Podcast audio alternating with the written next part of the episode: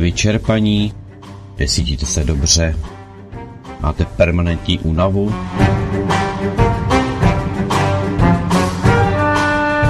A co zrcadlo? Jste spokojeni? To by to něco chtělo.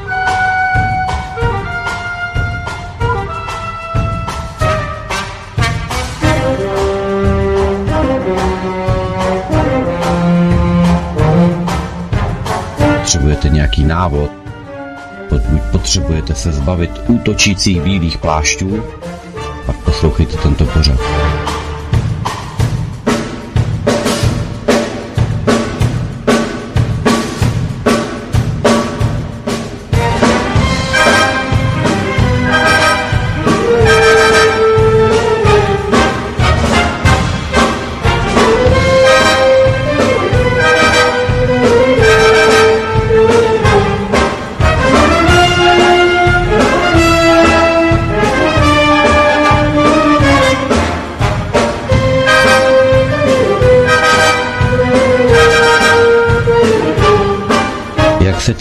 Cítíte v mlínici systému zdravotních pojišťoven?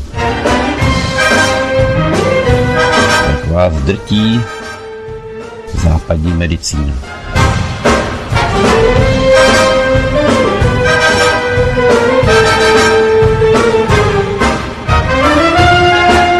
Hledáte alternativu? No tak to jste dobře. My vám totiž můžeme být velice užiteční tímto pořadem, který vám o všem bude vyprávět. My vám totiž můžeme být velice užiteční. No a je jenom na vás, co s tím potom uděláte. Ale pokud se nechcete stát tou obětí a pokud nechcete být jejich lacinou potravou, pak jste tady dobře.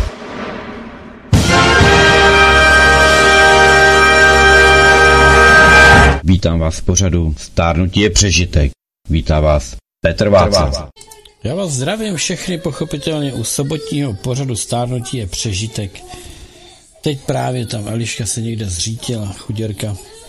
No ale my se dneska budeme co co a 120 minut věnovat spoustě věcí, které se váží k těm záležitostem, jak si co nejvíc uzdravit to svoje bytí a to svoje žití, protože lidé se sice dožívají stále vyššího věku, ale to díky medikacím různého typu a je to takové e, držení lidí při životě díky tomu, že se nám podařilo chemickými preparáty zaplátovat některé jasné signály toho, že tělu není dobře a že je potřeba něco řešit. Obecně se tomu trošku divím, že se to daří a že se průměrný věk dožití prodlužuje, protože e, naopak si myslím, že to životní prostředí je čím dál tím horší ale museli bychom asi udělat dvě statistiky. Jedna statistika by se e, týkala opravdových lidí a druhá statistika by se týkala různých biorobotů a různých hybridů a e, dalších, kteří sice mají lidskou podobu, ale geneticky to lidé nejsou. No a pro ně možná některé ty věci jsou prospěšné, užitečné, libují si v nich, Eh, kdo ví, co ještě všechno dál. Takže eh, já bych eh, vás všechny jako přivítal, pochopitelně ještě jednou. A pojďme se podívat na to, kdo slaví svůj svátek. Dneska slaví Vratislav. Vratislav. Znám dva Vratislavy. Jeden je král Vratislav a e, má královská vína respektive od Víno Král. Takže zdravím. Zdravím do, eh, do jedné výsky u Slaného a do Královic. No a eh, zcela bezpečně mm, pan posluchač ví, o koho jde. Pak znám druhého Vratislava, ale to ne, on nemá jméno Vratislav, nýbrž příjmení Vratislav pan Jaro. Ten nevím, jestli poslouchá, no ale kdo ví. Takže Vratislavu je podle statistiky 6486. 6486. Je to 80. příčka v četnosti užití tohoto jména. No a já tedy všem 6486 Vratislavům, teďko pochopitelně i s těmi dvěma, tak, eh, nebo se s jedním jenom, eh, tak eh, vám přeji, pánové, pevné zdraví, hodně štěstí, pohody, lásky, dárků, gratulantů, obdarování, no a také promořování, pěkně na tom pracujte. A pokud se nemůžete promořovat, dneska, tak se promořujte jindy, pochopitelně. To není povinnost, není za povinnost dneska páchat všechno najednou. No a vy, kteří znáte nějakého Vratislava, prosím, tak mu 9.12., což je dnes v sobotu, tak jim ještě popřejte, ať eh, to stihnou vstřebat, protože když jim popřejete, tak jim způsobíte radost. A radost přináší pochopitelně navýšení imunitního potenciálu. Takže to byly Vratislavové. No a představte si, dneska na Ukrajině spousta lidí slaví musel jsem svlažit trochu hrdlo. Na Ukrajině se dneska slaví ve velkém, protože soudružka Jourová se v týdnu vyjádřila pro e, český rozhlas, že tam jednala s těmi mimovládkami, s těmi nevládními organizacemi a že podle jejich sdělení pochopitelně na Ukrajině všechno funguje. Eh, protikorupční opatření si Ukrajina vzala k srdci, a pěkně s tou korupcí zatočili. Říkali ty nevládky, mimovládní organizace, takže to jsem se musel smát. Takže dneska na té Ukrajině všichni slaví, protože je Mezinárodní den proti korupci. Takže všichni tam oslavují, jak se jim povedlo s tou korupcí zatočit. Ale mimochodem, eh, nevím, jak tomu momentálně říkají, když teda korupce je na Ukrajině na ústupu, jo? Ale pravdou zůstává, že když chytnou někoho na ulici, eh, aby ho násilím mobilizovali, tak ho zbijou, stlučou, poníží, pokoří a pak ho odešlou na frontu a když ten člověk, už tedy voják, eh, přijde na frontu, tak potřebuje uniformu a potřebuje nějakou výzbroj. A tu mu nepřidělí z toho, co mu tam posílají různé země, nebo nenakoupí mu to za peníze, které posílají ty různé země, protože ty peníze už asi nejsou. Ale ten voják si to musí koupit. A když nemá peníze u sebe, protože ho chytli třeba zrovna, když si šel pro cigarety jenom, eh, tak mu dej podepsat úvěr a půjčí mu na to peníze. To proto, aby vdova měla ještě co splácet. Čili uh, na Ukrajině pochopitelně s tou korupcí to vzali vážně. A, a protože už tam korupce není, tak už tam vlastně peníze nejsou vůbec na nic.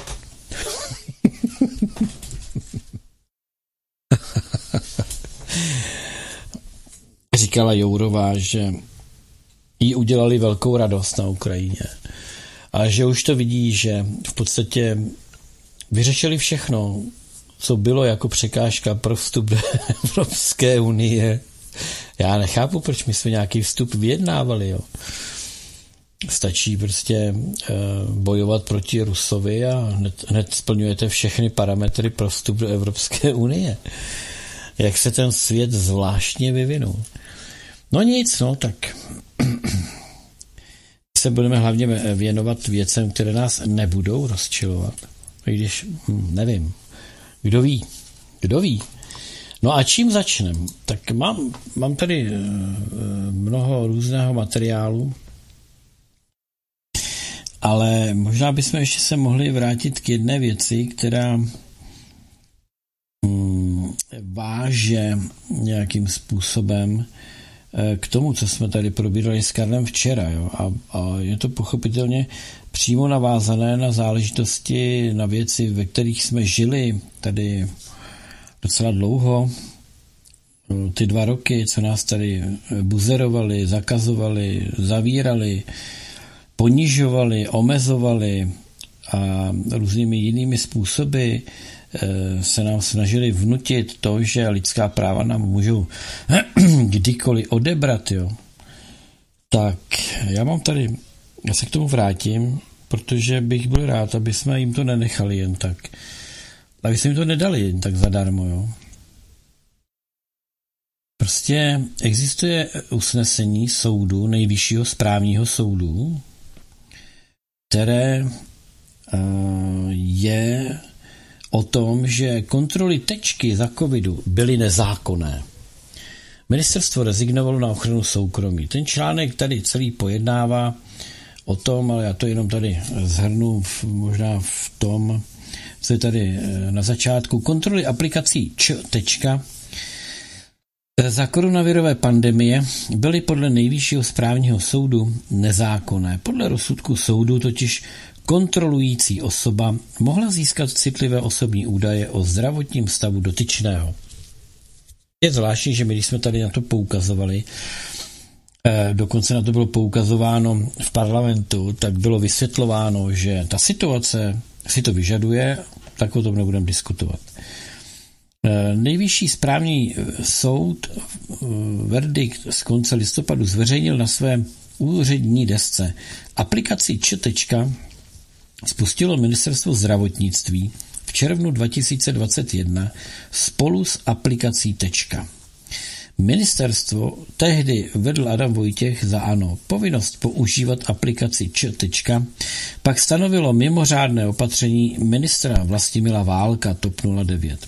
Ministerstvo zdravotnictví naprosto bezprecedentním způsobem ohrozilo osobní údaje všech občanů, Uvedla k tomu advokátka Denisa Sudolská, která zastupovala navrhovatele. Ten navrhovatel pochopitelně se domáhal toho, že to je nezákonné a že je díky tomu nechtě, nechtě, nepustili někde do akvaparku a eh, že tedy se cítí poškozen a tak dále. No, je to logické.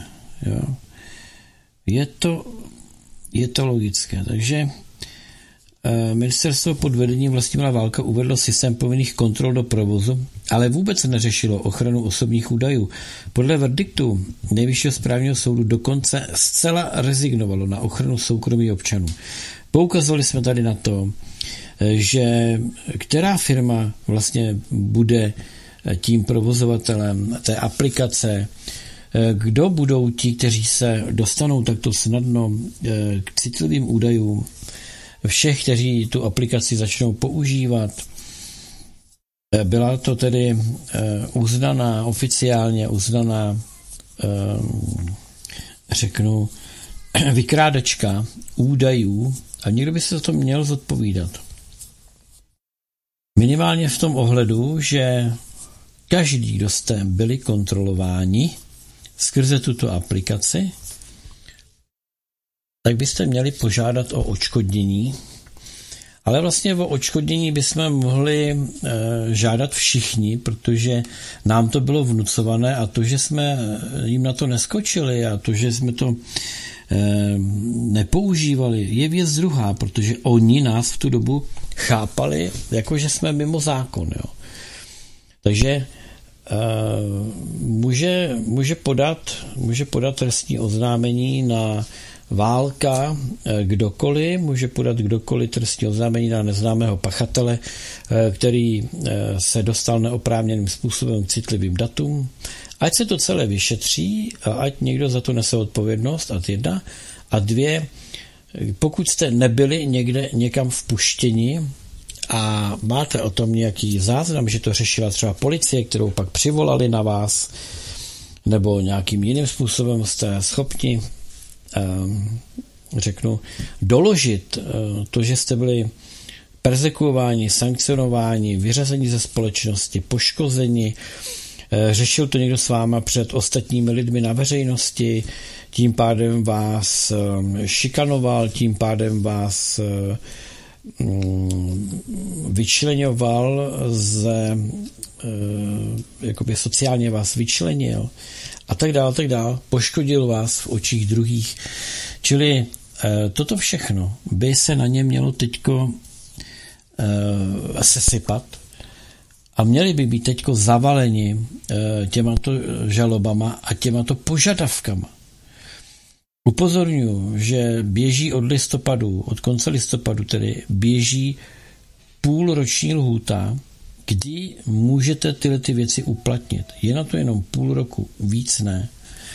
Takže pokud tím disponujete, můžete žádat třeba o odškodnění 100 tisíc za jednu osobu, eh, můžete třeba chtít i víc, pokud se to stalo opakovaně a tak dál a tak dál. Čili můžete se tak nějak zahojit na státu. Prosím vás, takové ty řeči, jakože no jo, ale to stejně zaplatí občané. No, to zaplatí. Ale buď ty peníze, které eh, občané platí na daních, oni rozkradou, anebo je budou muset dát těm občanům aspoň z části. Tak já si myslím, že je lepší, když se eh, část těch peněz vrátí zpátky do té společnosti těm poškozeným lidem. Za A. Za B. Pro ně to musí být absolutní výstraha, že si nemůžou dělat, co chtějí. Že někdo za to ponese vždycky odpovědnost.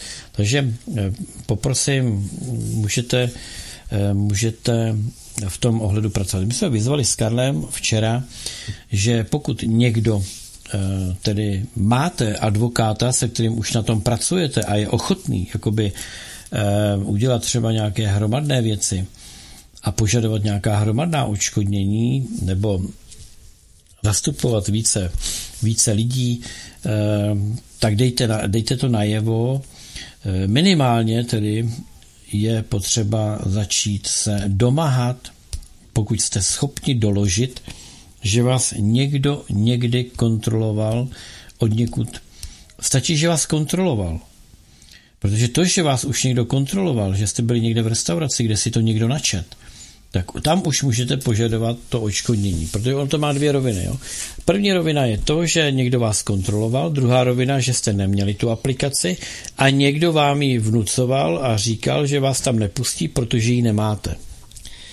Ale prosím vás, musí o tom být vždycky nějaký záznam. Pokud vás kontrolovali, měl by ten záznam být v tom systému, to znamená, měl by se z toho ten systém dát vyloupnout. Měli byste ale vědět, který den, kdy a kde vás někdo kontroloval.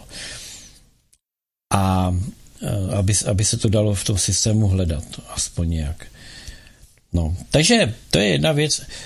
Vracíme se k tomu zúčtování. Víte, že já jsem vás vyzýval, abyste si tyhle ty všechny věci ukládali, abyste to schraňovali, protože přijde den, kdy budeme účtovat. Den přichází, toto otvírá velké účtování eh, s těmi šmejdy, kteří nás v covidu poškozovali. A, a půjde se dál, pochopitelně. Eh, půjdou před soud lidé a budeme je tam popohánět. Budeme tam popohánět ty lidi, kteří propagovali vakcinaci, eh, aniž, aniž by tušili, co to je za svinstvo. Ale to je jejich problém, že uvěřili. Oni ať potom ty žaloby posouvají dál na ty, kteří, kteří jim dali do ruky ty noty, podle kterých to říkali. Čili lze, a to přijde, eh, necháme trošku pracovat teďko Slováky, eh, protože víme, že eh, Ficova vláda si odsouhlasila, že se pustí do těch věcí vyšetřování za doby covidu budou to šetřit, myslím si, ve dvou rovinách. To znamená zneužití eh, pravomoci veřejného činitele a eh, nezákonné, nebo respektive vytváření nezákonných situací, jako přijímání, neoprávněné přijímání různých rozhodnutí. A na druhou stranu to budou právě potom různé typy obchodů a hospodaření v době covidu, Eh, kde se začalo ve velkém krást. Takže předpokládám, že na Slovensku to bylo dost podobné jako tady u nás. Čili bude to mít dva rozměry. Eh, zodpovědnost za rozhodování a vlastně bude prolínat pochopitelně a eh, hospodářská kriminalita. Takže nechme bratry Slováky pracovat, oni nějaký schéma k tomu vlastně vytvoří a potom bychom mohli to schéma použít Eh, třeba tady u nás, anebo eh, to jenom nějak tak převedeme a přeplujeme eh, ty hranice směrem sem k nám uvidíme.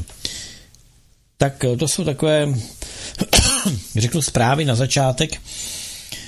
myslím si, že dobré, aby, se, jako aby jsme si trošku přiblížili to, kde se momentálně svět nachází, co se týká jaksi vyřízení si účtů s covidovými e, zločinci, tak si můžeme tady povědět pár důležitých věcí.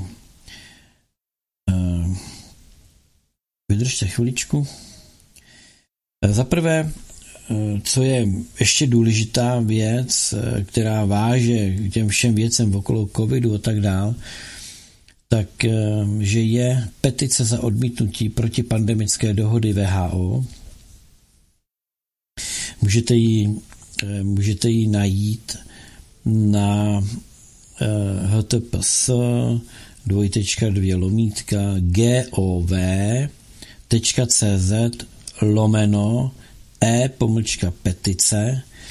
Já tu petici dám pochopitelně podpořát, aby, aby jste si na ní mohli prokliknout a abyste mohli podepsat. Takže eh, to si myslím, že je důležitá věc, která na to váže, protože jedna věc je potrestat eh, vyníky a druhá věc je zabránit tomu, aby se VHO zmocnilo světa jako takového skrze nějaké svoje, řeknu, jak bych to, Eh, skrze nějakou dohodu, kde, pře, kde eh, na základě té dohody přeberou a převezmou eh, řízení, řízení života lidí v jednotlivých zemích bez vlivu tamnějších vlád. To znamená, že ta dohoda umožní ignorovat parlamenty, vlády a tak dále.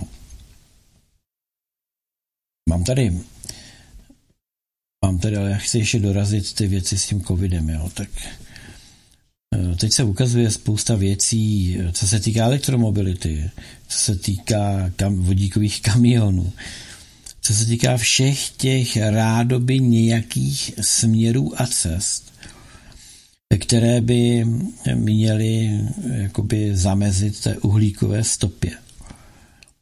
Což ale víme, že celý ten klimatický blázinec je podvod. No a e, tady k tomu čím dál tím víc e, článků a já si myslím, že je potřeba v tom být taky ve obraze. No a krávy, e, které by měly nosit masky, podle von der Leinové Uršuly, to je další jakoby výplot rozumového trustu vedení Evropské unie, ale já tady mám válka s tou péčí, jo. to je taky expert. No, co si budeme povídat, víme, co jsou ti lidé zač. Jsem ani netušil, že už jsem se posunul tolik, tolik. Já tady už vím. E, je tady článek, naprosto, naprosto, naprosto šokující. Týká se to farmaceutické společnosti Bayer v centru skandálů. Už jsem se tomu, myslím, trošku věnoval, ale uh, dáme si to do souvislostí. Těžká rána na solar pro farmaceutické giganty a všechny covidové lháře. Vrchní státní zástupce státu Texas Ken Paxton podal žalobu na společnost Pfizer INC pro klamavé informace ve vztahu k vakcínám a pro spolčení za účelem cenzury relevantních informací. To je pochopitelně voda na mlejn všem nám, konspirátorům, kteří jsme byli označeni za lháře, dezinformátory a podobně. To konkrétně. Za prvé, tvrzení, že vakcíny snižují o 95% pravděpodobnost nakažení covidem. Za druhé, iniciací kampaně, že očkováním chráníte své blízké proti přenosu infekce, neboť klinické testy schopnost vakcíny snižovat pravděpodobnost přenosu nikdy neprokázaly. Krátká citace ze žaloby. Jak reagoval Pfizer, když se ukázalo, že jeho vakcína selhala a byla ohrožena životaschopnost jeho zlaté slepice? Zastrašováním těch, kteří šířili pravdu a spolčením se s médií a sociálními sítěmi za účelem cenzury jejich kritiků. Pfizer označil jako zločince ty, kteří šířili fakta o vakcíně. Obvinil je z šíření dezinformací a donutil platformy sociálních médií, aby umlčeli prominentní šiřitele pravdy. A slova samotného Kena Paxtona.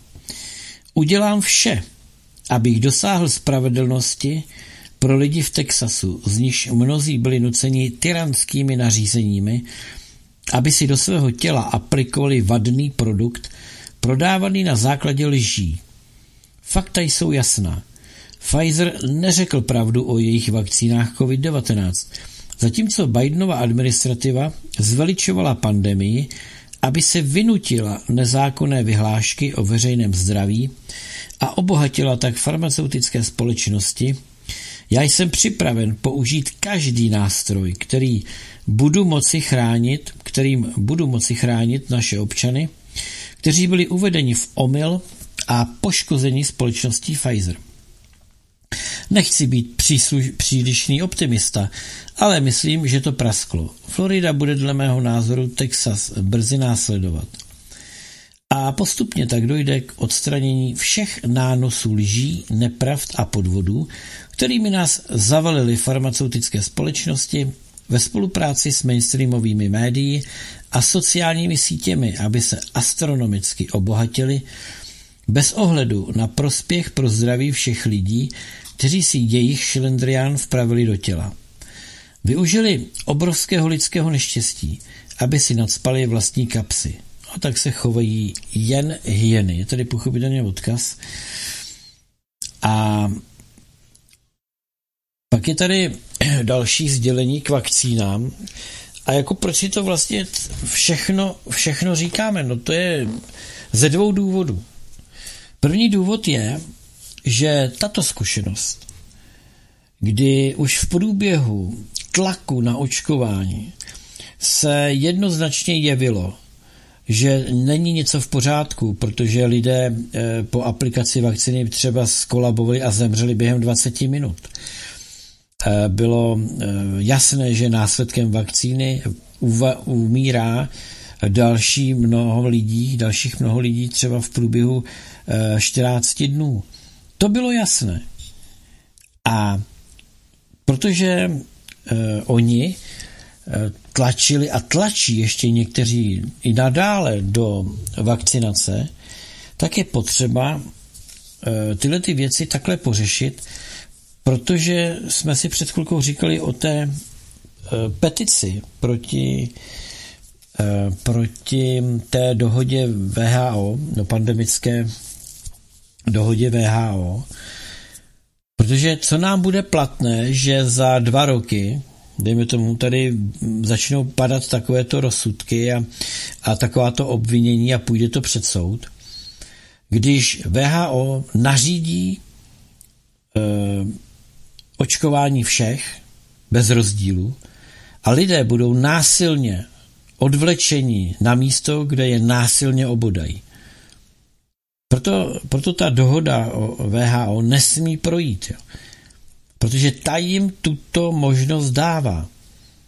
No a oni mají své záměry, víme, toto není omyl, toto není chyba eh, ve vakcíně, toto je záměr. Čili na základě těchto skutečností, které si teď tady říkáme, je potřeba v sobě vzbudit ten vzdor a podepsat tu petici a na všech frontách vždy bojovat proti té pandemické dohodě. Mám tady další, eh, další sdělení ohledně vakcín. Úkolem vakcín je plánovaných minimálně 8 injekčních stříkaček. První očkování. Obsahuje malé množství fyziologického roztoku a pak některé složky, včetně buněčné, eh, které začínají ničit systém. Imunitní systém, kostní dřeň, brzlík a tak dále.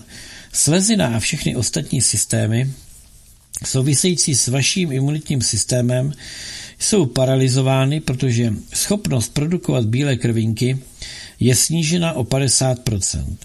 Na první pohled těchto 50% není nápadných. Toto očkování přežije téměř každý a myslí si, že mu to neuškodilo.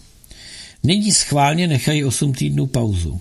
To je doba, období reprodukce bílých krvinek. Proto to bylo zřízeno, že dostanete druhé očkování po 8 týdnech později, abyste mohli reprodukovat krev a tedy to je takový divný překlad, a zastavit je, protože tehdy jsou nejslabší. Při druhém očkování zvyšují škodlivé složky o další 25% schopnosti eh, dochází k tvorbě bílých krvinek a vy jste na, na 25% toho, co jste bývali, eh, co jste měli výrobní kapacitu vašeho eh, imunitního systému co do bílých krvinek. Tak bych to tady doplnil, protože ten překlad je tady hrozný. Třetí, přichází booster. Booster obsahuje 81 vláken cizích bakterií, které vaše buňky neznají a neumí je zničit. Hydroxid grafenu, nanožiletky, se dostávají do těla a začnou jej rozřezávat v závislosti na dávce ve stříkačkách. Prohraný boj o tělo e, proti ním e, je tedy na snadě. Existuje několik šarží, a to lehká, střední a okamžitě fatální, kdy postižení během několika hodin vykrvácejí kvůli jejich e, rozřezání a poškození buněk. Byli uvnitř rozřezáni, protože e, hydroxid grafenu je atomicky tenký, extrémně stabilní a proto ostrý. To se také nerozkládá a také se nerozpouští. Jednou dovnitř, navždy dovnitř. Dochází k rozvoji chronického zánětu kvůli zvyšujícímu se počtu již existujících ran a tak se zvýšily i léčebné mechanismy těla a byly uh, jo, všechny léčebné mechanismy těla byly téměř všechny zpomaleny. No tady je potřeba říct, že velké množství těch zánětů začne generovat velkou kyselost a kyselost podporuje ty záněty v rozvoji a zabraňuje léčbě. Čtvrté, přichází druhý booster. Nyní je schopnost produkovat bílé krvinky zcela paralizována. Teď máme HIV, tedy lidi, kteří chodí bez imunitního systému a to je po určitou dobu v pořádku. Nyní v tomto prvním období zemře čtvrtina této populace. Jsou celkem čtyři časová rozpětí. Už mají přijít další tři boostry. Bez imunitního systému se každý stává stejně závislý na lécích, jako diabetici na inzulínu nebo dializovaní pacienti. Takže někteří zemřou na očkování, dosáhnou snížení populace, ostatní se stanou lékařsky závislými, ale jsou stále relativně zdraví a práce schopní, všichni platí náklady na tento nesmysl. Proto to první kolo se počítá s cirka dvěmi až třemi roky, kdy první vlna zahyne a pak se bude tvrdit, že ti to skutečně zemřeli na další virus, na další variantu viru. Každé zvíře, které se zúčastnilo pilotní studie očkování, zemřelo. Vědecké a výzkumné centrum Karstedt Kaiser Berlin 14.10.2022 Eh, já jsem tady mluvil kdysi o tom, že mRNA eh, vakcíny eh, je, jsou záležitostí 20 let zpátky. 20 let zpátky, tedy vlastně 22 let zpátky. Po 20 letech, kdy žádné zvíře, žádné zvíře nepřežilo opravdu tu vakcinaci tím, co, co je v těch ostrých vakcínách. Žádné zvíře to nepřežilo a oni s tím jdou mezi lidi. To přeci není normální. Tady se taky píše, že žádné zvíře tu pilotní studii nepřežilo. Takže eh, to je ještě ke covidu. aby jsme to nějakým způsobem e, možná trošku zakončili, tak bychom možná si zahrali písničku a po té písničce bychom bychom si pověděli něco dál. Dáme si starou, dobrou Abu. You, uh, take your spot up here, Bjorn. I'll see you over there. Ladies and gentlemen, again, ABBA!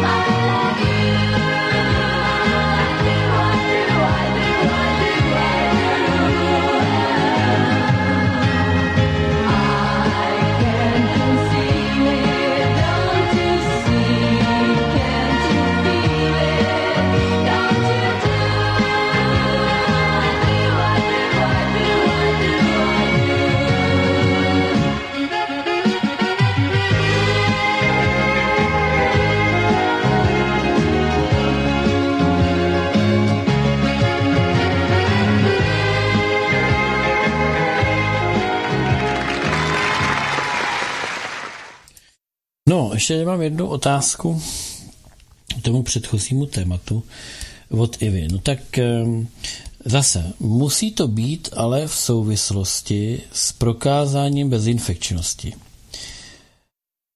E, to, to znamená, že lze ten, ten precedentní rozsudek e, lze jakoby považovat za nejenom za tu tečku, ale to, že jsme měli někomu prokázat svoji bezinfekčnost, eh, kde na tom papíře bylo naše datum narození, eh, bydliště, možná rodné číslo, tak to je pochopitelně, lze na to napasovat. To znamená, pokud tedy byl někdo vyloučen z výuky a eh, existuje k tomu zdůvodnění, že, že to nastalo vlivem e, nedoložení bezinfekčnosti, pak bych se rozhodně poradil s právníkem. A pravděpodobně by to i šlo. Takže, ale musí se posoudit případ od případu. E, jsme tady jsme tady eh, s Věrkou docela hodně rozebírali eh, tu soutěžní otázku, respektive ten předmět té soutěžní otázky. A to byla ta píseň, kterou naspívala nejdřív Bridget Bardot s Alanem Delonem. Pak existuje varianta Bridget Bardot s Gainsbourgem a potom potom jako to udělal s tou, s tou svojí kolegyní pomlčka Milenkou Jane Birkin, ale nebo Janet Birkin. To je asi ta nejlepší varianta, kterou, která se nejvíc hrála, byla známa a opravdu bych řekl, že ty dvě předchozí varianty moc, eh, možná proto, že ta třetí byla tak povedená, eh, tak pochopitelně se nám zdají být takové nic moc. Jo. Asi nejhorší je prostě Alan Delon z Bridget Bardot. Teda. Já jsem tu Bridget Bardot a Gainsbourg, to jsem neslyšel. Musím si to tady poslechnout. Ale je zvláštní, že jsme to s Janou tady eh, probírali. Máme výherkyni včerejší, jsem ji oznamoval, tak eh, doufám, že se ozve, aby jsme jí poslali knížku. No a byla to taková ta, kni- ta, ta píseň, co se hrála. A ku podivu se hrála, jestli se nepletu, tak jsem ji slyšel i párkrát normálně v televizi, v rádiu, přestože byla vlastně taková dost erotická. A pozor, za komunistů, jo. Tak. Ale to už, to už byla ta nová doba, to už byla normalizace a v rámci normalizace už se potom hrálo kde co. Nebo kde koho. Ale zpátky, zpátky k tématům. Ehm, já jsem, jo, ještě možná bych mohl říct si, že že jsme tady minule rozebírali a je to v minulém pořadu Stárnutí je přežitek, jsem dával návody na to, jak se zbavit v podstatě spike proteinů, jak se zbavit um, těch všech věcí, které máme v těle, pokud jsme si teda nechali vnutit tu tečku. No, je logické, že by o sebe měli pečovat i lidé, kteří sdílí kolektiv s očkovanými lidmi. Protože ty spike proteiny pochopitelně oni i nadále stále okolo sebe šíří. Navíc jsou to lidé s poškozenou imunitou. Takže neustále budou eh, replikovat a budou, eh, budou snadnými přenašeči různých dalších chorob. Jo hlavně respiračních v tom podzimním a jarním období. Takže eh, do společnosti se jim podařilo propašovat obrovské množství subjektů, které uh, budou svému okolí skutečně nebezpečné. Kdyby jsme teda měli to vzít takovým nějakým fokusem, jo, tak by mělo existovat nařízení, které by říkalo, že všichni, kdo jsou očkováni, by měli nosit na dosmrti náhubek, což by je zabilo, že jo. Ale jak oni furt říkali, že moje rouška chrání tebe, to je pravda. Ale oni to začali říkat moc brzy. Toto platí až když ti lidé jsou očkovaní. Pokud je někdo očkovaný, měl by nosit roušku, aby chránil ty ostatní lidi ve svém okolí, protože oni stále vylučují to, co se v nich stále a neustále tvoří. A to jsou ty spike proteiny. Eh, když je to očkování čerstvé, tak pochopitelně to je, to je kaskádovitá záležitost, to je, to je obrovská masáž, co z nich jde. Postupně to odpadá, ale jde to z nich pořád. Jo. Takže eh, to je, eh, jako kdyby se měli být spravedliví a kdyby se jako k tomu mělo přistoupit, tak, jak oni předtím přistupovali k nám, jo. kdyby jsme byli stejně tvrdí jako oni, tak bychom řekli, seš očkovaný, nasaď si náhubek, pokud jdeš mezi normální lidi. Protože z těchto lidí se stali lidé nebezpeční. Přenašeči. a roznašeči.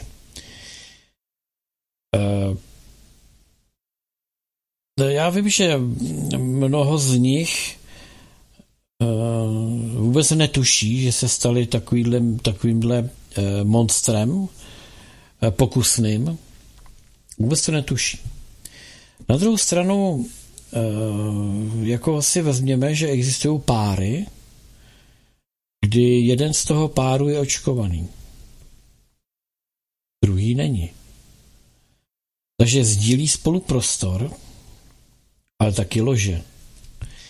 My pravděpodobně se časem ještě dostaneme k tomu, eh, vypadá to, že by mohl existovat jeden preparát, který by, eh, který by eh, mohl být užitečný a ošetřit před skázou zdravotní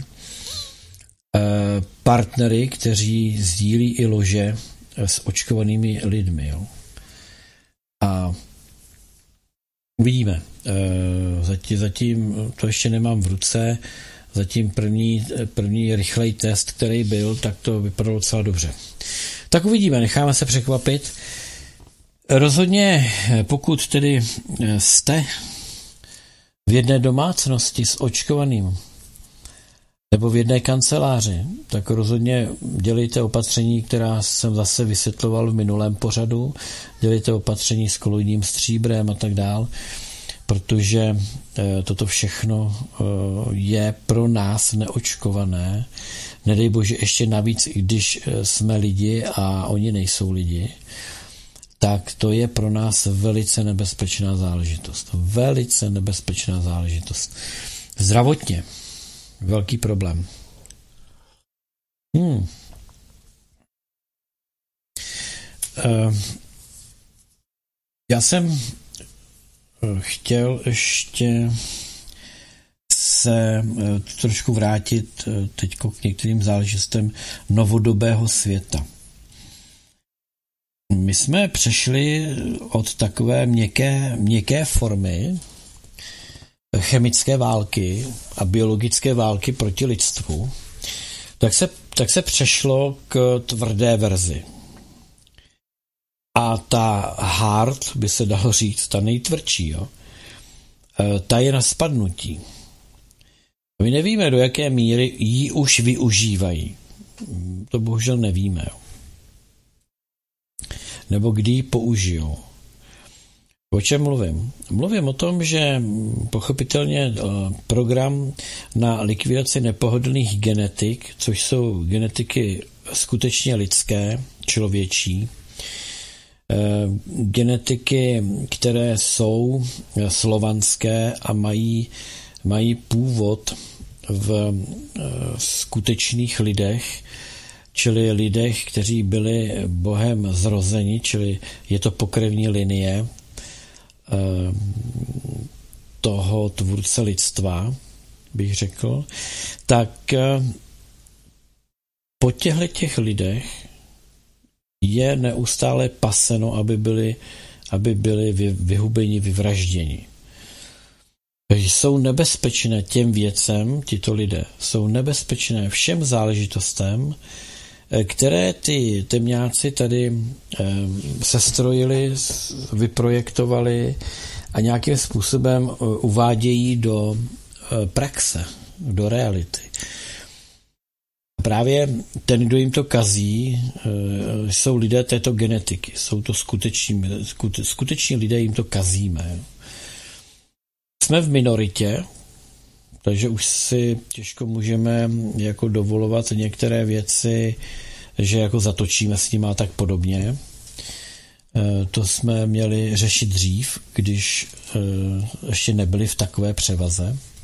Teď musíme se prostě opravdu srovnat s tím, že Uh, už oni nežijí v naší realitě, oni už nežijí v našem světě, Oni si ten svět natolik přetvořili k obrazu svému podle svých parametrů a svých potřeb a požadavků, že my žijeme v úzovkách v jejich světě, na jejich území jako minorita. A tak si musíme na spoustu věcí dávat pozor a musíme v tichosti a tajnosti každý sám podle třeba nějakých návodů nebo, nebo podle nějakých zásad a parametrů se chovat, aby nás to jejich fungování a působení, aby nás nezabilo. Oni schemizovali prostředí, eh, schemizovali eh, výrobu potravin, zavedli do potravinových řetězců, tak zavlekli obrovské množství jedovatých karcinogenů, eh, různých jedovatých látek, destrukčních látek a jsou to, nebo minimálně eh, chemických věcí, které nás zakyselují. Čili je to eh, vlastně chemická válka eh, proti lidem, protože oni vědí, že zatímco voda určitých parametrů je pro člověka v dlouhodobém měřítku pití jedovatá, tak pro některé bytosti je to dobrý elektrolyt, aby se jim vedlo dobře, aby se cítili komfortně, že jsou třeba bioroboti. Takže eh, další, další v úzovkách pokrok, jak vymítit nepohodlné genetické typy, je chemtrail, kdy eh, si puste pořád s Marí eh, někdy 5. 5. 10. února 2019, myslím, že jsme to vysílali, ten pořad.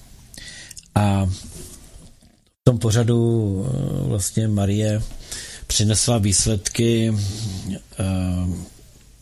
výsledky ze švýcarské laboratoře, kde spektrální analýzou eh, zjistili ze vzorků půdy, vody a vzduchu Eh, co se odehrává a co všechno našli v těch vzorcích po chemtrail.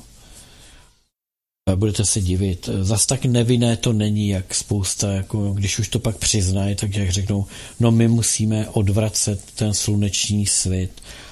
Jo, k tomu já vždycky říkám fajn, černoš, černochu nic neodvracej a černoš, černochy to neupálí, neugriluje, je to k smrti, jo. to je zajímavý. Přitom ty černoši jsou více venku, než třeba tady lidé v Evropě, kteří jsou furt někde v kanceláři, zalezlí v autě nebo Bůh jde. Tam ty černoši žijou víc venku a přitom je to nezabije. Jenom tady u nás by nás to zabilo. Takže to je jakoby takový ten přechod k dalšímu typu chemizování, což ten chemtrail vlastně je zavlečení ne do potravinového řetězce, ale je to zavlečení do e, všech, eh, všech rovin bytí, protože to se týká půdy, na které něco pěstujeme, to se týká vzduchu, který dýcháme, to se týká vody, kterou pijeme, to se týká vody, kterou zavlažujeme. Čili a zase týká se to i toho, čím potom krmíme ty, eh, ta hospodářská zvířata. Čili eh, to je jakoby druhý stupeň toho, eh, řeknu, jejich devastujícího chemizování. A ten třetí, ten třetí stupeň je pochopitelně aerosolování. A to může být buď biologická válka, chemická válka, čili zbraně hromadného ničení, buď jsou biologické nebo jsou chemické. Chemtrail je v podstatě už do určité míry zbraň hromadného ničení, protože ty důsledky jsou strašné. Ovšem, použití třeba zbraní chemických nebo použití zbraní biologických může být mnohem rychlejší proces eh, eh, genocidy obyvatel. To znamená, že no, oni to nebudou dělat takhle pomalu, aby se to v nás postupně naschromáždilo, aby ten hliník eh, v těch lidech způsobil to Alzheimera a všechny tyhle ty eh, hnusné takzvané civilizační choroby, aby se lidé zakyselili a tím zakyselením, aby je to zabilo. aby jim propukly rakoviny a takové ty všechny věci. Zkrátka a dobře, biologické zbraně to jakoby zrychlí. Za biologickou zbraň já dneska považuji třeba očkování dětí. Ty hexavakcíny a tyhle, ty, tyhle ty eh, očkovací látky, které jsou používány po revoluci, a řekl bych tak od toho, od toho roku eh, eh, 2000 třeba, jo, možná 95, eh, jsou zbraně hromadného ničení. Dneska je prokázáno, že v hexavakcíně je hliník, že v hexavakcíně jsou e, buňky rakovinové. Představte si, že do toho, do toho dítěte, do toho malého prcka, do toho miminka lékař vpraví živé buňky, rakovinové buňky. To to zkoumání, co se v těch vakcínách nalézá, to je veřejně dostupné výsledky.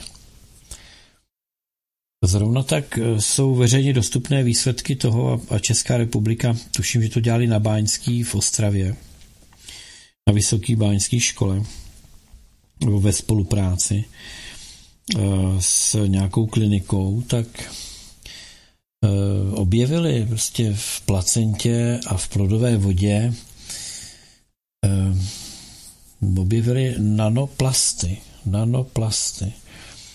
To jsou, to jsou malé částice eh, mikronano piko, že jo? takže když to vezmeme, tak mikrometr je tisíci na metru, čili mikro je desetina milimetrů, jestli se nepletu. A nano je tedy miliontina metrů, takže tisícina milimetrů. E, ne, ne, ne, tisícina mikronu, pardon, tisícina mikronu je velikost. A placentě e, po porodu a v plodové vodě u devíti žen z deseti byly detekovány eh, tyto nanoplasty. Eh, co k tomu říct? Jako? To, je, to, je, to je drsný. Vemte si, že eh, nanoplast je desetkrát větší je desetkrát větší než otvor v membráně eh, té naší úpravny třeba. To znamená, že ta úpravna nepropustí do té upravené vody ani mikroplasty, ani nanoplasty. Všem, když asi před dvěma, třema letama Akademie věd eh, učinila dotaz na tehdejšího hlavního hygienika České republiky, on to je možná pět let, jo, nevím. E, s tím, že oni tedy objevili velké množství, brali různě vzorky a objevili velké množství nanoplastů ve zdrojích pitné vody. Tak hlavní hygienik odpověděl, že zatím nebyly zjištěny žádné negativní příznaky tohoto jevu, tudíž se tím nehodlá zaobírat. A pravděpodobně eh, ti nadšenci, někteří nebo někdo se toho chytil a udělali tu studii. Pozor, Česká republika byla úplně první na světě, která šla tímto směrem a udělala takovouhle studii. Tak co to znamená? Znamená to, že ta jedna maminka, která, který se nenašla ani v plodové vodě se nenašly ty nanoplasty ani, ani v placentě po porodu.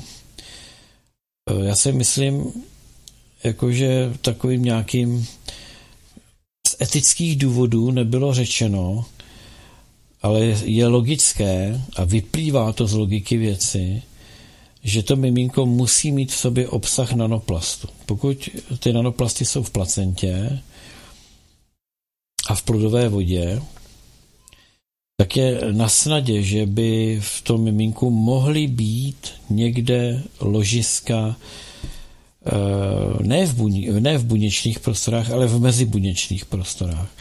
Protože z principu velikosti bych řekl, že eh, nanoplasty nejsou schopné nějakým způsobem hromadným atakovat buněčné prostředí. Ale mezibuněčné ano. Takže Eh, to je jenom otázka, jak to ložisko bude velké, malé a podobně. V takovém malém organismu eh, zcela bezpečně nějaký obsah nanoplastů bude v mezibuněčných prostorech a může způsobovat řadu eh, chronických onemocnění a alergií u toho, u toho dítěte. To znamená, že to dítě může být potom alergické na, na kontakt s mnohými věcmi s mnohými věcmi. Pochopitelně v kombinaci s chemií v potravě to už je velmi blízko tomu, že to dítě bude velmi náchylné. Čili je potřeba se nad těma věcma jakoby zamýšlet a vlastně si říci, v jakémže prostředí to žijeme a nemůžeme spolehat na to, že ta společnost se o nás stará, aby nám se vedlo dobře. Ne, ne, ne. To už je dávno pryč. To nějak platilo za socíku. Nějak to platilo za socíku. Ale neplatí to v novodobé společnosti. Pozor, pozor, pozor. E, novodobá společnost potřebuje lidi, kteří budou chodit do ordinací, aby dělali doktorům body a budou se spát lékama, protože to živí farmaceutický průmysl a kdybych chtěl být hodně zlej, tak řeknu, živí ty, kteří tuhle tu chemickou válku proti nám rozjeli. Čili e, tam někde hledejme ty zdroje. Je to jiný druh válečného průmyslu, který velmi dobře vydělává. Um, oni zjistili, že um, to umírání na té frontě a to umírání v těch přestřelkách a to umírání v tom bombardování, o, to fakt vypadá blbě a už si toho lidi všímají a, a už říkají, že i to humanitární bombardování je nějaká blbost a, a už to lidem jako mm, začíná smrdět a rádi, kdyby byl všude mír. Jo, chci mírové, hnusný chci mírové.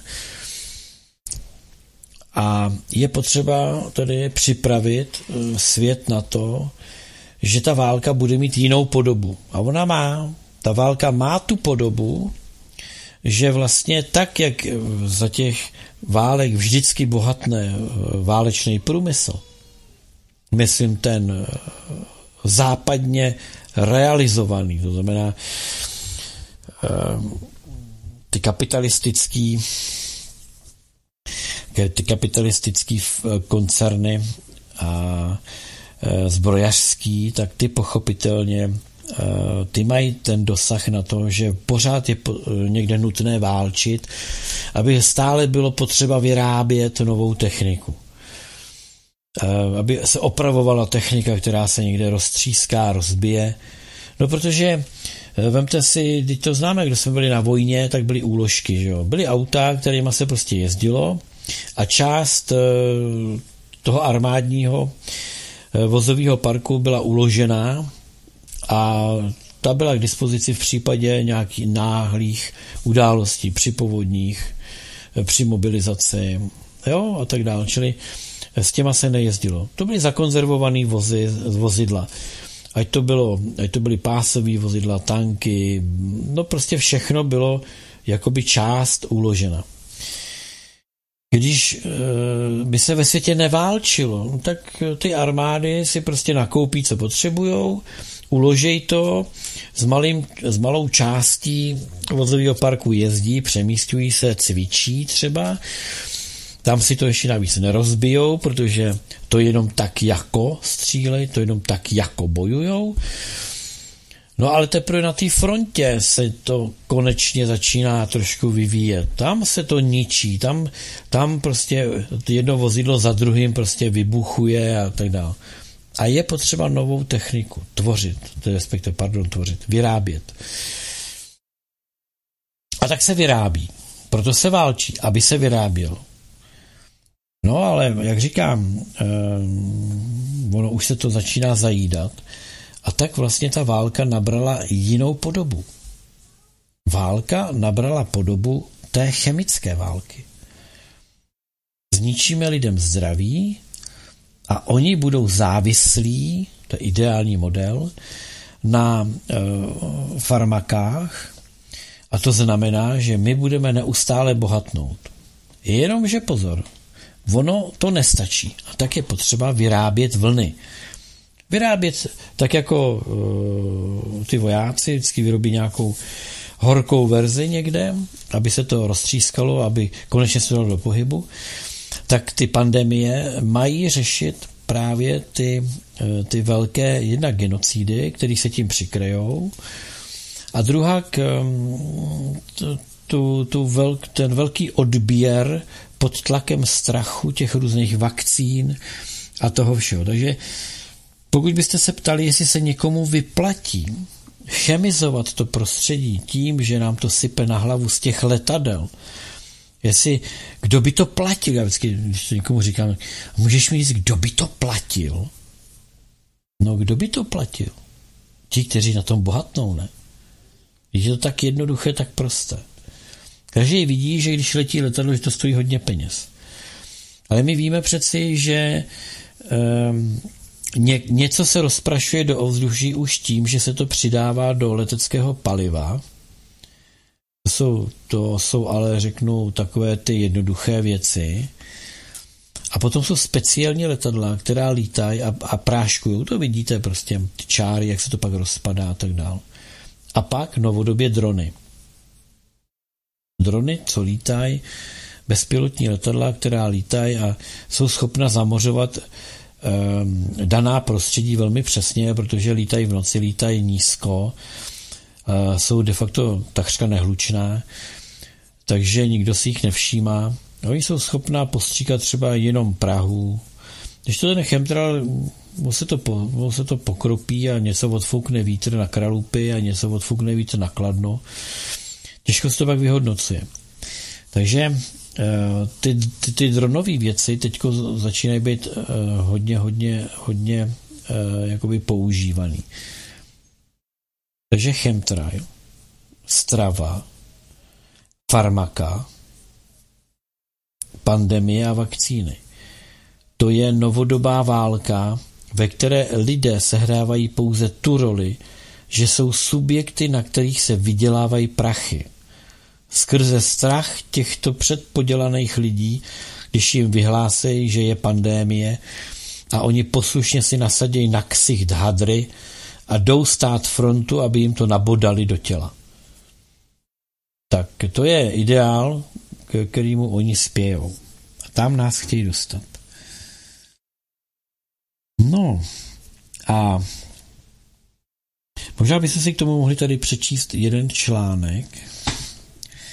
Na briefingu od náčelníka sil radiační, chemické a biologické obrany generála Igora Kirilova o vojenských biologických aktivitách Spojených států na území Ukrajiny vytvořil snímek výše, ve kterém Rusko konečně vychází a přímo obvinuje USA z toho, že je zodpovědný za vytvoření a uvolnění COVID-19.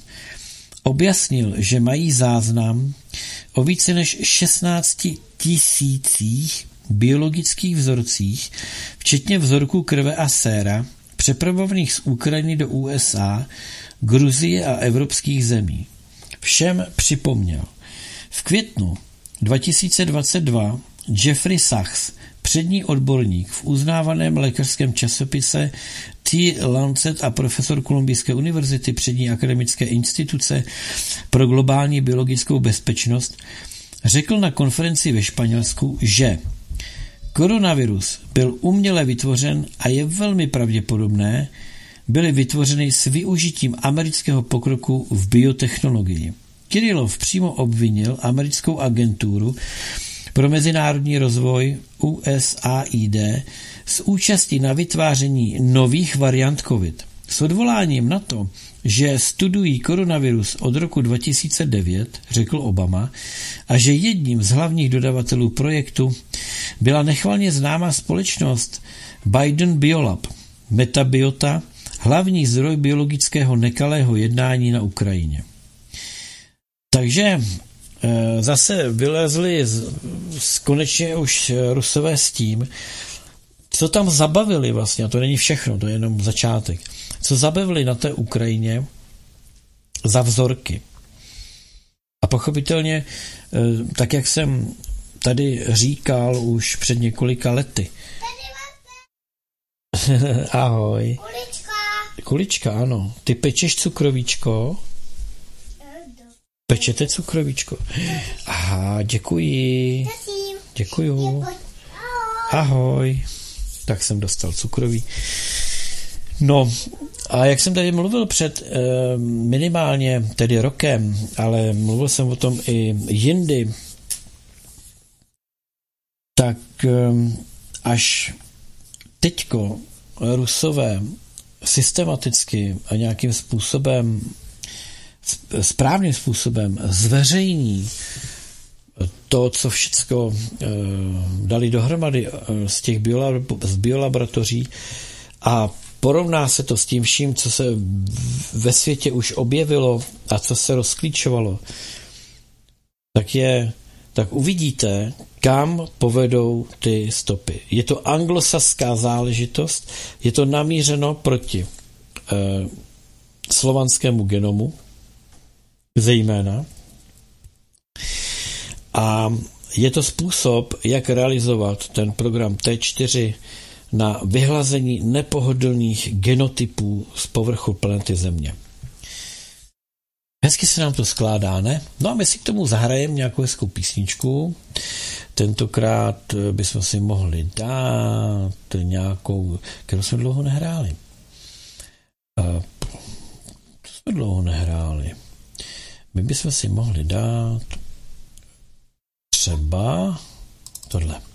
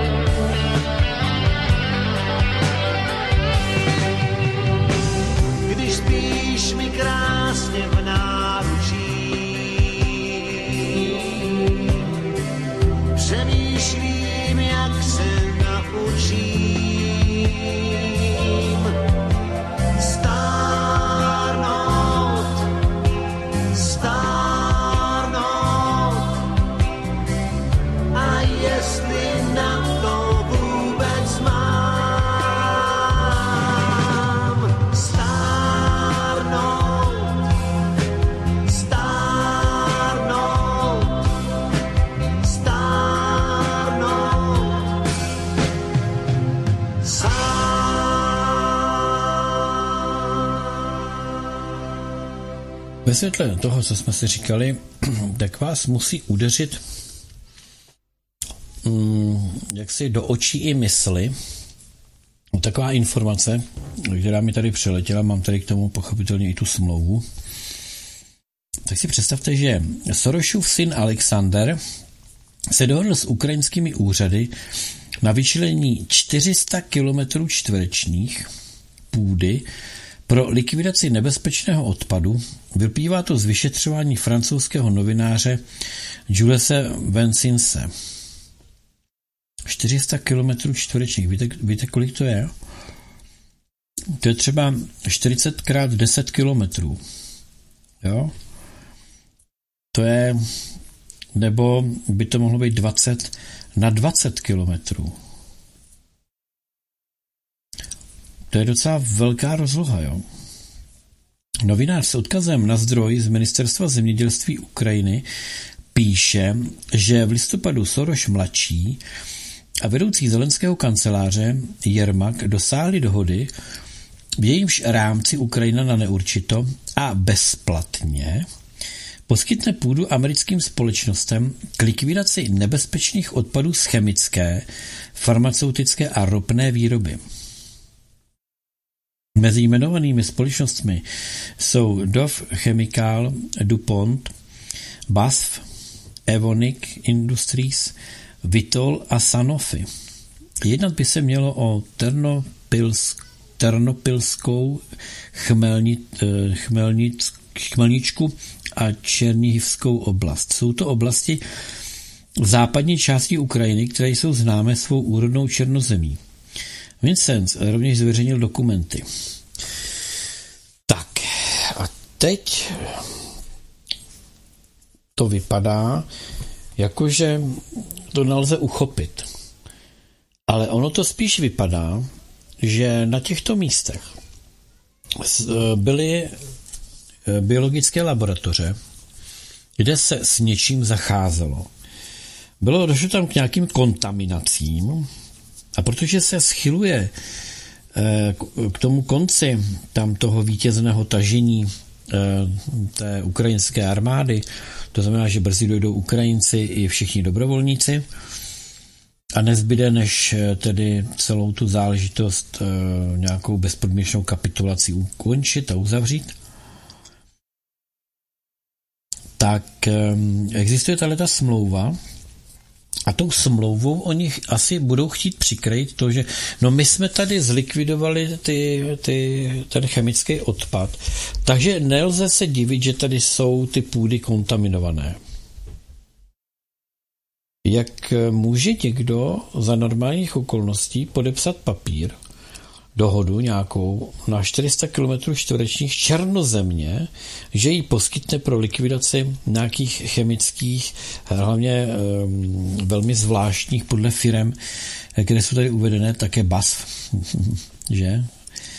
To je, BASF je zase IG Farben, jo. To zase váží IG Farben, Bayer, BASF, to, jsou, to je prostě jeden koncert.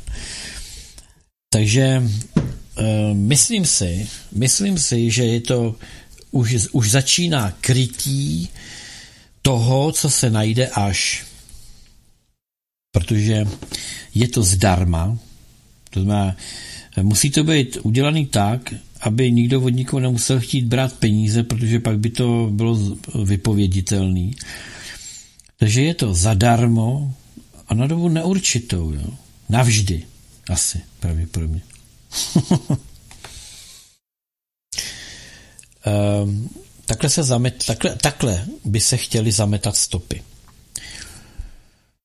No a jak ta chobotnice jaksi farmaceuticko válečnická pandemicko Gatesovsky, VHOvská a podobně, jak je nebezpečná, jo?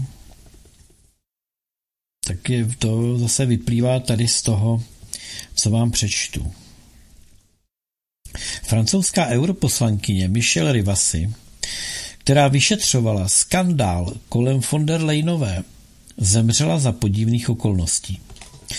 Podle očitých svědků zákonodárkyně zemřela na infarkt v Bruselu, když zrovna se chystala do Evropského parlamentu, pro který připravovala obsáhlý spis o skandálu šéfky Evropské komise Uršuly von der Leyenové, souvisejícím s, jejím, s jejími důvěrnými kontakty se společností Pfizer a ohledně dodávek vakcíny proti COVID-19.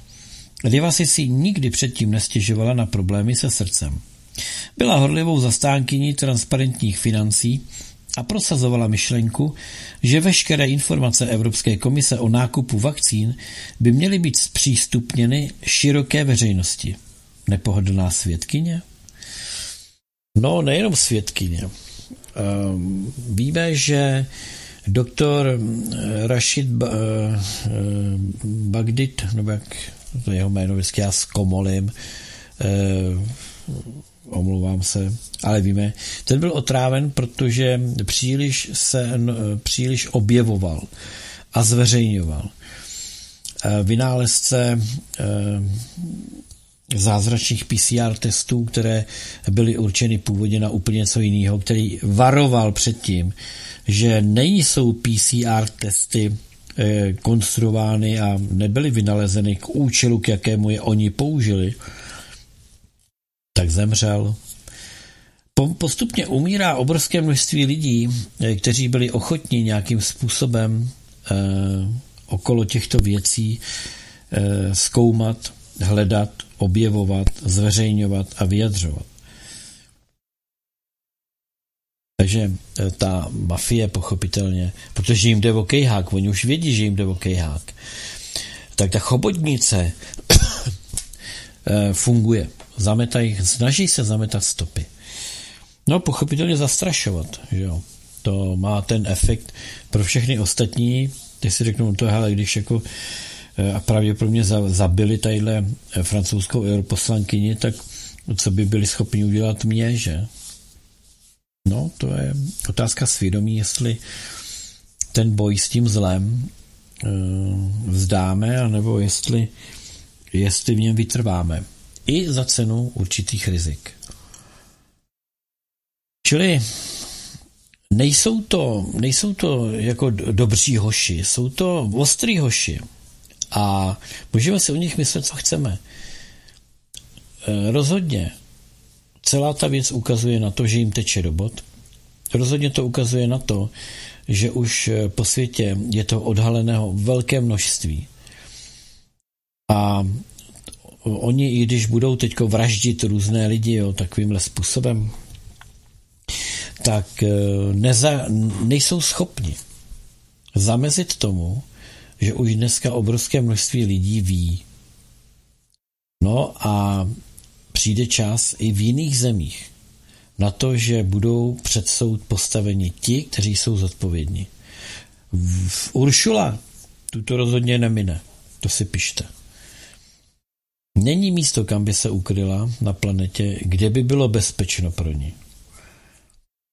A pokud jí slíbili, že se o ní postarají, jo, tak to, že zabijou jednu europoslankyni, neznamená, že e, jsou všichni hloupí, slepí, tupí a že ten e, podvod s nákupem vakcín, kdy ty smlouvy jsou tajné, všichni ostatní nesou odpovědnost za to, co ty vakcíny způsobí, jenom výrobce ne. Sám výrobce Pfizer řekl před e, soudem, že udělali a vyrobili pouze takový Sayrite, který si u nich někdo objednal.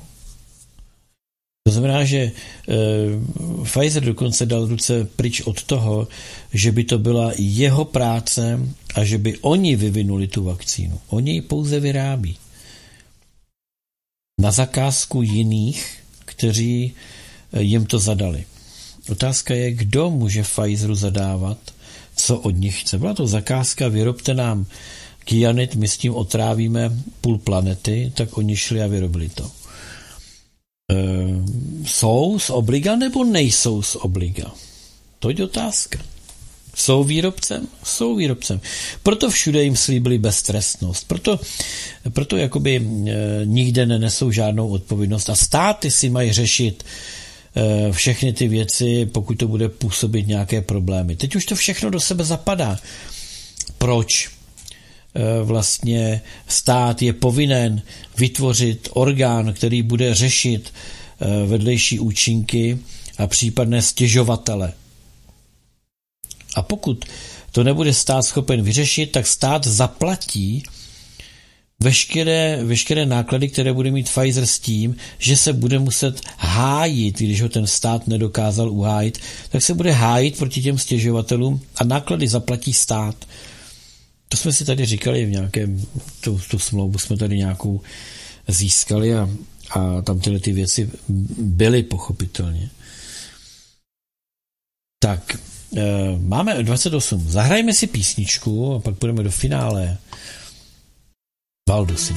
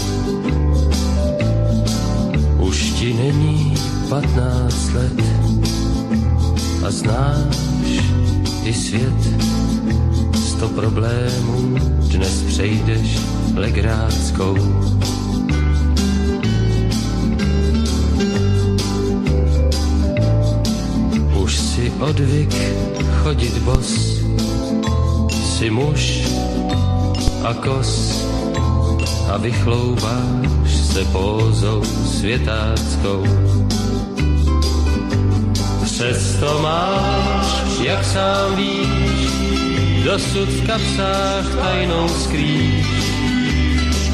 No a tou se vracíš do dětství.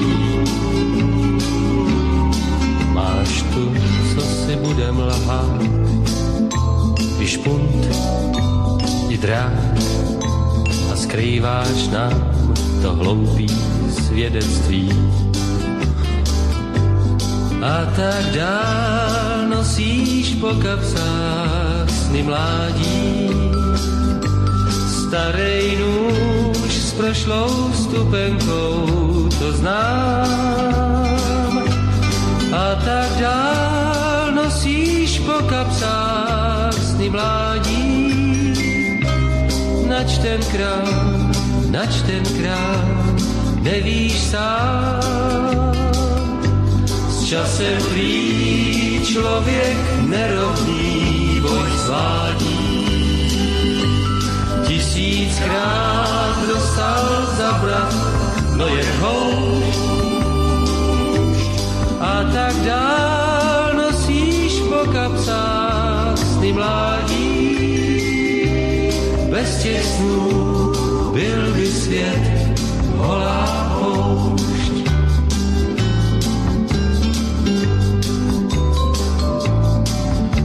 Kapse najdeš možná fakt, i klíč, i akt.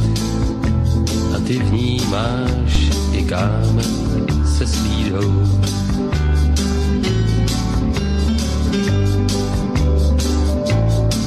Něco kapslí, jeden fant, ty grov a grant, i přání pár, co nikdy nevídou v kapsách tvých, ano v nich zbylo pár snů klukovských, ve kterých se vrátíš do dětství.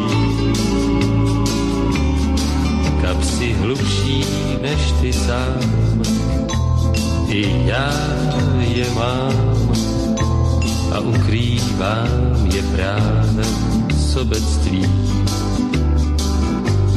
a tak dál nosím po kapsách sny mládí.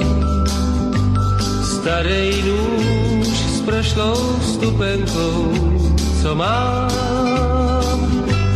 A tak dál nosím po kapsách sny mládí. Nač tenkrát, nač jej mám, nevím sám Časem prý člověk nerovný boj svádí. Tisíckrát dostal zabrat, no jen houšť. A tak dál nosím po kapsách sny mládí. Bez těch snů byl by svět holá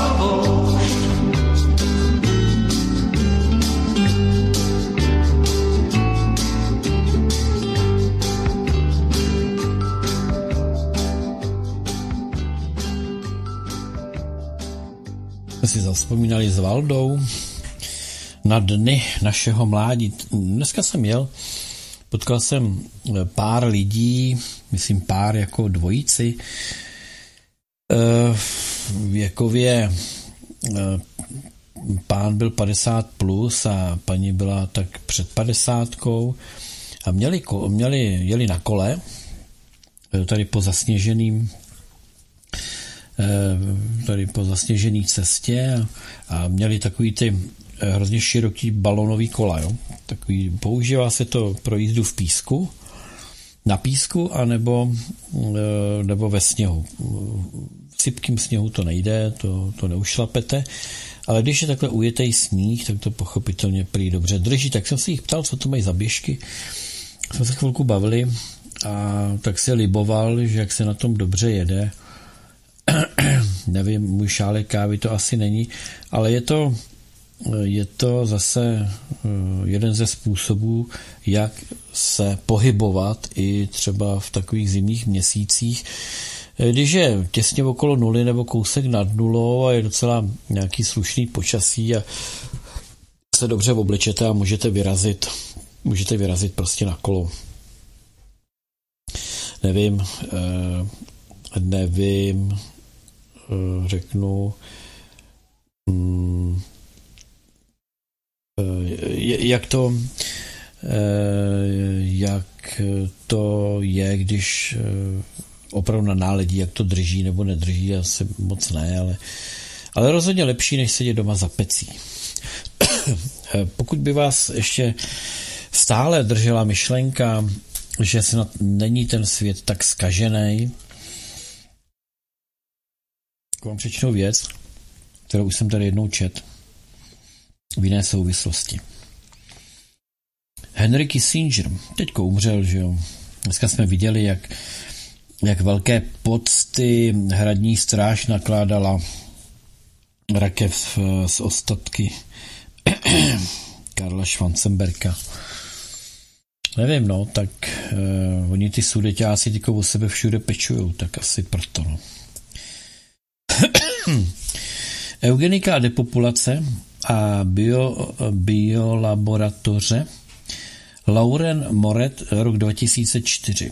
Doktor Henry Kissinger, který napsal, Vylidňování by mělo být nejvyšší prioritou zahraniční politiky USA vůči třetímu světu. Vylidňování. No třetím světem nevím, jestli, eh, co je všechno míněno, ale pravděpodobně se tím míní i slovanské národy. Ministr obrany Donald Rumsfeld navrhuje, financuje a buduje laboratoře pro biologické zbraně třetí a čtvrté úrovně na mnoha místech v USA, dokonce i na univerzitních kampusech a v hustě obydlených městských lokalitách. V zařízení pro biologické zbraně čtvrté úrovně je jedna bakterie nebo virus smrtelný. Biozbraně úrovně 4 jsou nejvyšší legálně povolenou úrovní v kontinentálních USA.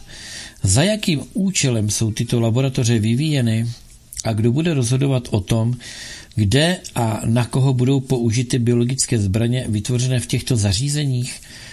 Od roku 2002 bylo zavražděno více než 20 mikrobiologů světové úrovně, většinou v USA a Velké Británii. Téměř všichni pracovali na vývoji etnicky specifických biologických zbraní.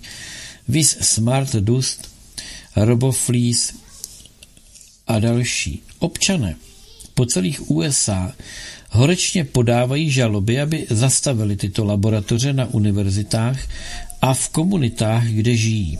Navzdory odporu obyvatel žijících v blízkosti US Davis kde byla plánována laboratoř BioWeapons Level 4, měla podporu starosty města.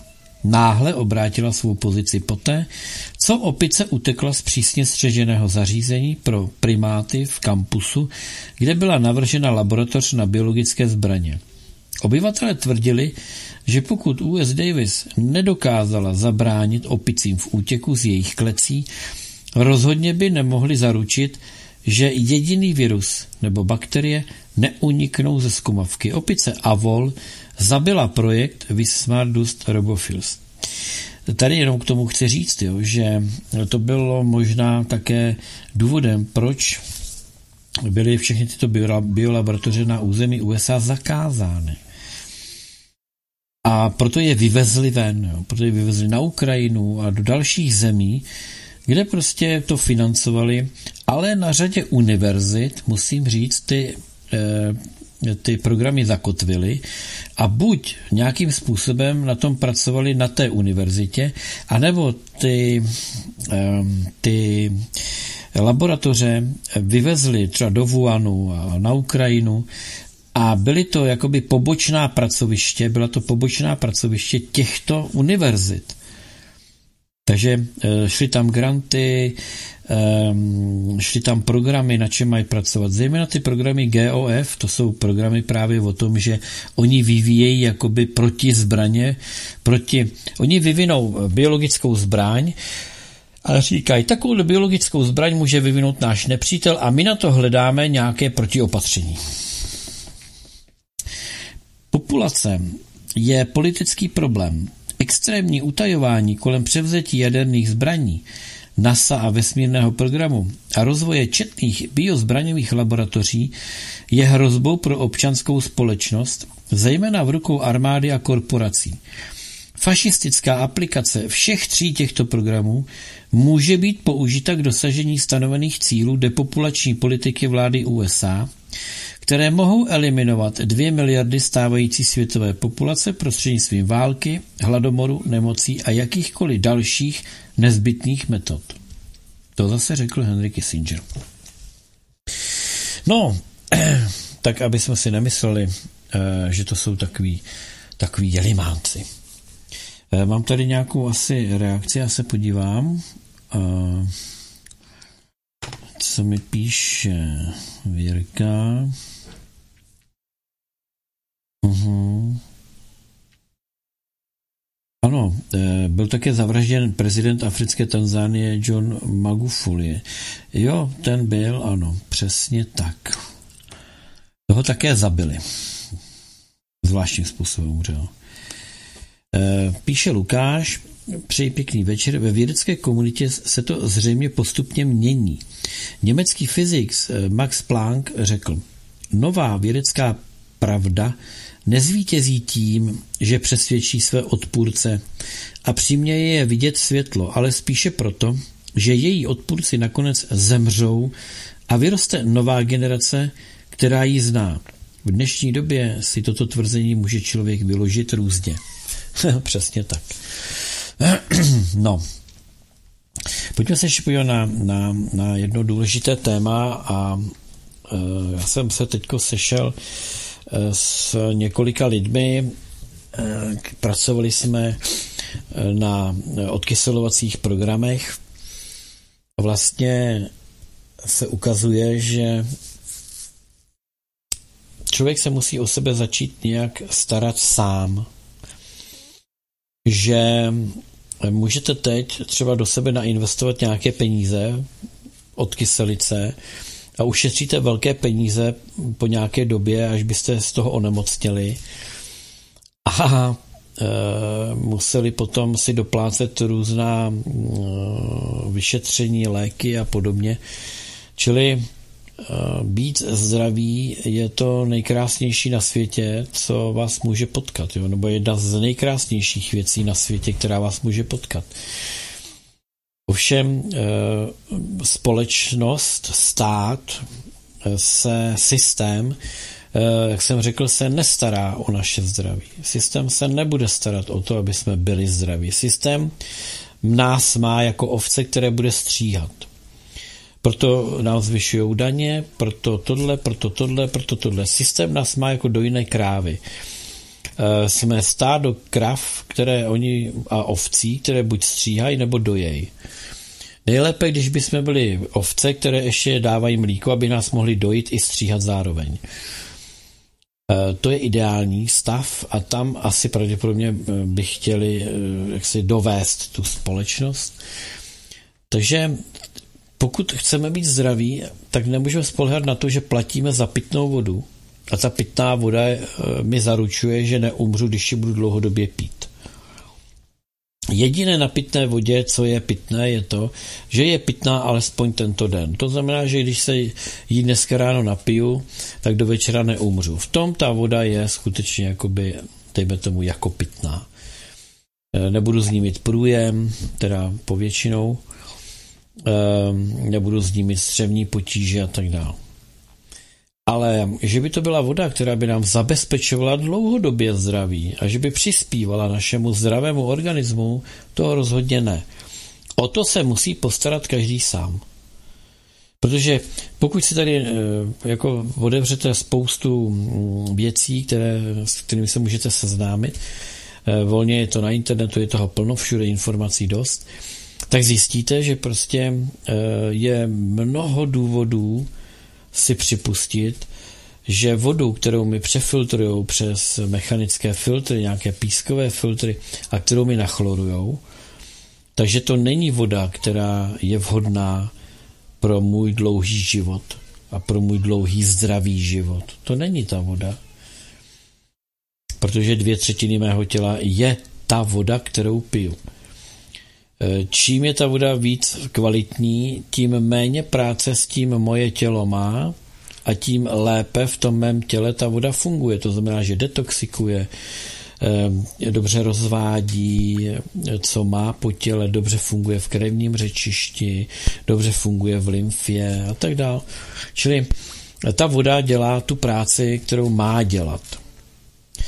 Pokud bychom se podívali na tu vodu, pokud ji neupravíme, speciálním postupem, kdy řešíme v té vodě všechny čtyři úrovně, to znamená chemické složení, fyzikální strukturu, energetickou, energetiku té vody a informatiku té vody, informační platformu, tak eh, ta voda to tělo zatěžuje. Vy pijete vodu, kterou si to tělo nejdřív musí vůbec vyfiltrovat, aby, aby ta voda mohla být nějak užitečná ale tělo není schopné přenastavit v té vodě některé parametry, eh, které, což udělá ta úpravna. A tělo si z té vody pouze udělá nezávadný roztok, který nějak funguje a nějak ho to tělo použije. To je jedna věc. A druhá věc je, že eh, jsem tady mluvil o nanoplastech, mikroplastech, to jsou záležitosti, které a, a pochopitelně hafo další chemie. Před 20 lety Mezinárodní agentura EPA, nevládní agentura EPA, udělala, to americká agentura, udělala šetření na několika místech civilizované, eh, civilizované společnosti planety Země a řešili zdroje pitné vody. A v těch zdrojích před 20 lety, v těch zdrojích pitné vody už našli 10 až 40 tisíc různých syntetických příměsí a různé eh, vytvořené, eh, vytvořené sloučeniny a různé záležitosti. To znamená, že to tam našli. Teď tam přibylo pochybně obrovské množství dalších věcí. Ve vodě jsou dneska spike proteiny, ve vodě je grafen, ve vodě jsou mikroplasty, nanoplasty. To všechno v té vodě je. To pro očkování nějaké tady prostě proběhlo a ti lidé to do té vody močí. A ta voda e, má nějaký koloběh a ten koloběh po těch eh, dvou letech toho, toho očkování nebo těch roku a půl, tak ty koloběhy se pochopně začínají uzavírat a začíná to rotovat v kruhu. Jako hormonální antikoncepce je taky běžná součást eh, pitné vody. Léčiva. A jak se to tam dostalo? No to jsou ty koloběhy, ve kterých ta voda v podstatě cirkuluje, tak voda, ta voda jde do odpadních mm, nějakých uh, čističek, ta, ty, ta čistička odpadních vod z toho nevyndá tyhle ty věci, ta řeší úplně něco jiného. No to v té vodě zůstane, ta voda eh, se vypouští někde potom do řeky, ta řeka teče někam do nějaké přehrady, nádrže, a, nebo přímo z té řeky se to potom zase bere zpátky, žene se to přes mechanické filtry, pak se to buď e, ošefuje tím chlorem nebo nějakým eh, fluoridem a, a jde, to, jdete to pít. A zase tam ty lidi do toho přidají, to, co ze sebe dokážou vytlačit a ta moč a to všechno se odvádí do, do těch odpadních vod. Nedělím si žádné iluze. Takže eh, jak to ze sebe dostat? No, bavím se o tom, že prostě nemůžu spolehat na to, že když ta voda je pitná, že je v pořádku. Ne, musím si ji upravit. Strava. Nemůžu se spolehnout na to, že když mi někdo prodává v samoobsluze nebo v nějakém supermarketu, když mi prodává stravu, která má být kontrolovaná, takže mi neprodávají stravu, která sice při kontrole prošla, ale i tak konzumování, stále konzumování takovýchto potravin mi přináší chemické zatížení mého organismu. Čím ho budu řešit? No musím ho detoxikovat kvalitní vodou. A jedna Snížím ho na vstupu tím, že budu buď si pěstovat, nebo budu nakupovat od pěstitelů, nebo budu nakupovat, co můžu, tak bio. Eh, je to, jak bych to řekl, je to boj o život, o holé přežití v rámci něčeho, co by nám, co se tváří, jako že nám všechny tyhle ty věci eh, jako garantuje, no ale negarantuje nic. Negarantuje nic. E, jak se zbavit toho, co nadýcháme ze vzduchu? No jedině, a tomu se můžete bránit tomu, co je ve vzduchu, jo, té, té měkké biologické válce, která tady probíhá, se můžete bránit jedině tak, že dvě třetiny vašeho těla plníte soustavně a doplňujete soustavně Eh, vodou, která eh, má vysoké detoxikační účinky a není sama zatížená. To znamená, že potom o to lépe pracuje v té detoxikaci. A že máte nastartovaný perfektně imunitní systém, který zvládá tu obrovskou zátěž. Aby vám ten ale imunitní systém fungoval, tak potřebujete kvalitní vodní prostředí a pozor, potřebujete nekyselé prostředí vašeho organismu. Jedině tak vám bude imunita eh, fungovat eh, co nejblíž k těm 100%. Zakyselený organismus pracuje až na 20% té, toho imunitního systému.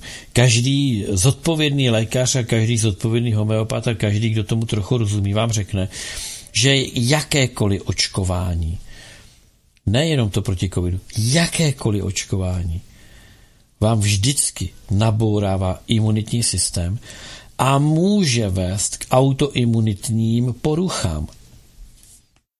Prostě e, to je to riziko, které se při tom očkování běžně podstupuje. A lidé se tváří jako, že očkování je vyzkoušená věc a to, to mě nic neudělá. Vždycky vám to něco udělá. Takže pokud se nemusím očkovat, tak se nebudu očkovat. Pokud nemusím nechat očkovat své dítě, tak ho nebudu dávat očkovat. Kolikrát si myslíte, že měla Eliška angínu nebo, nebo uh, rýmu, nebo rýmu měla jednou dva dny, angínu žádnou, chřipku žádnou. Již tři a půl roku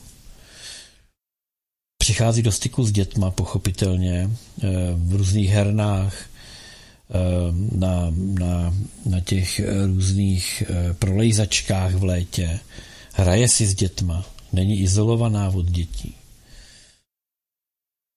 Ale ten imunitní systém se těm dětem zničí hned po tom porodu, aby to byla dobrá ovce, která se bude celý život dobře stříhat. Takhle uvažují ti nejbohatší z nejbohatších. Je jim úplně někde, je jim pět, jako jestli někdo umře u toho nebo neumře. To je jeho problém. Nám jde pochopitelně o to naše. Takhle to oni mají, jako nelítostně. Nějaké osudy zmrzačených dětí, to je nezajímá. Na to máme léky. My, vám, my vás budeme léčit. Ale v podstatě uh, a princip je pořád stejný. Gates vám prodá uh, antivirový program,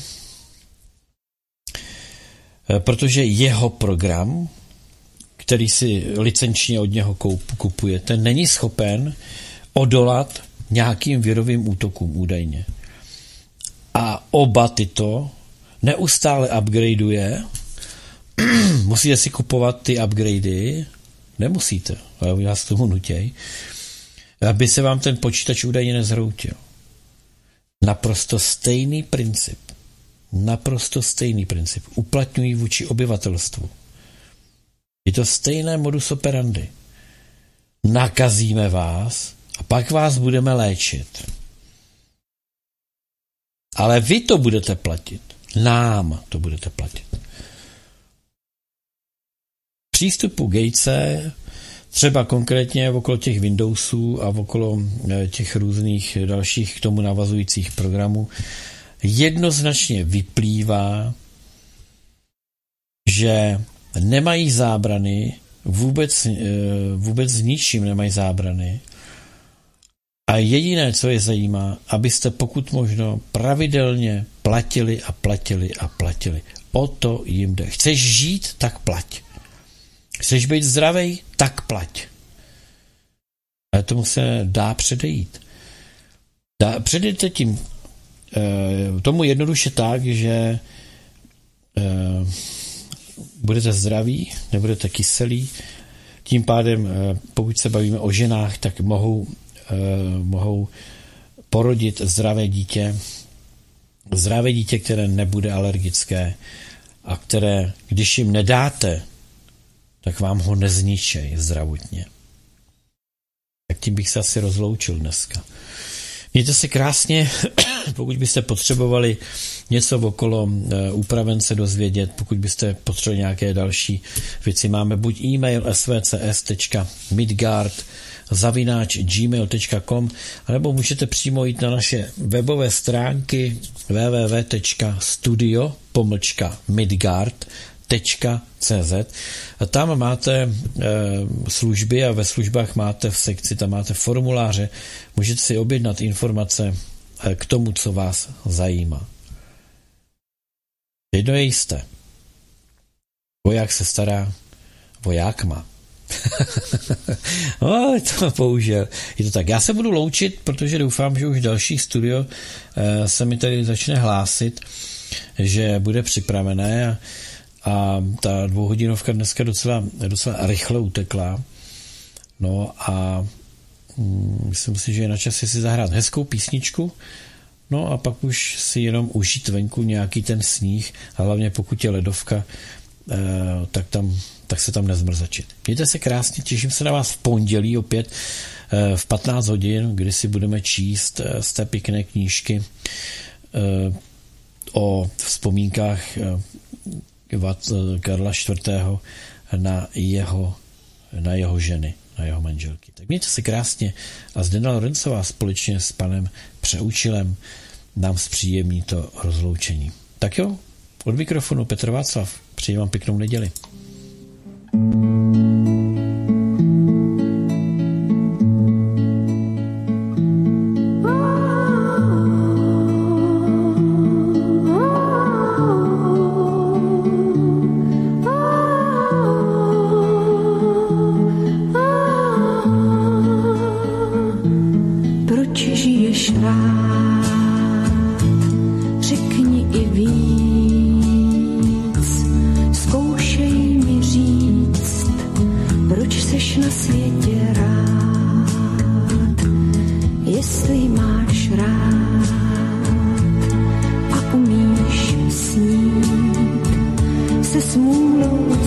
sama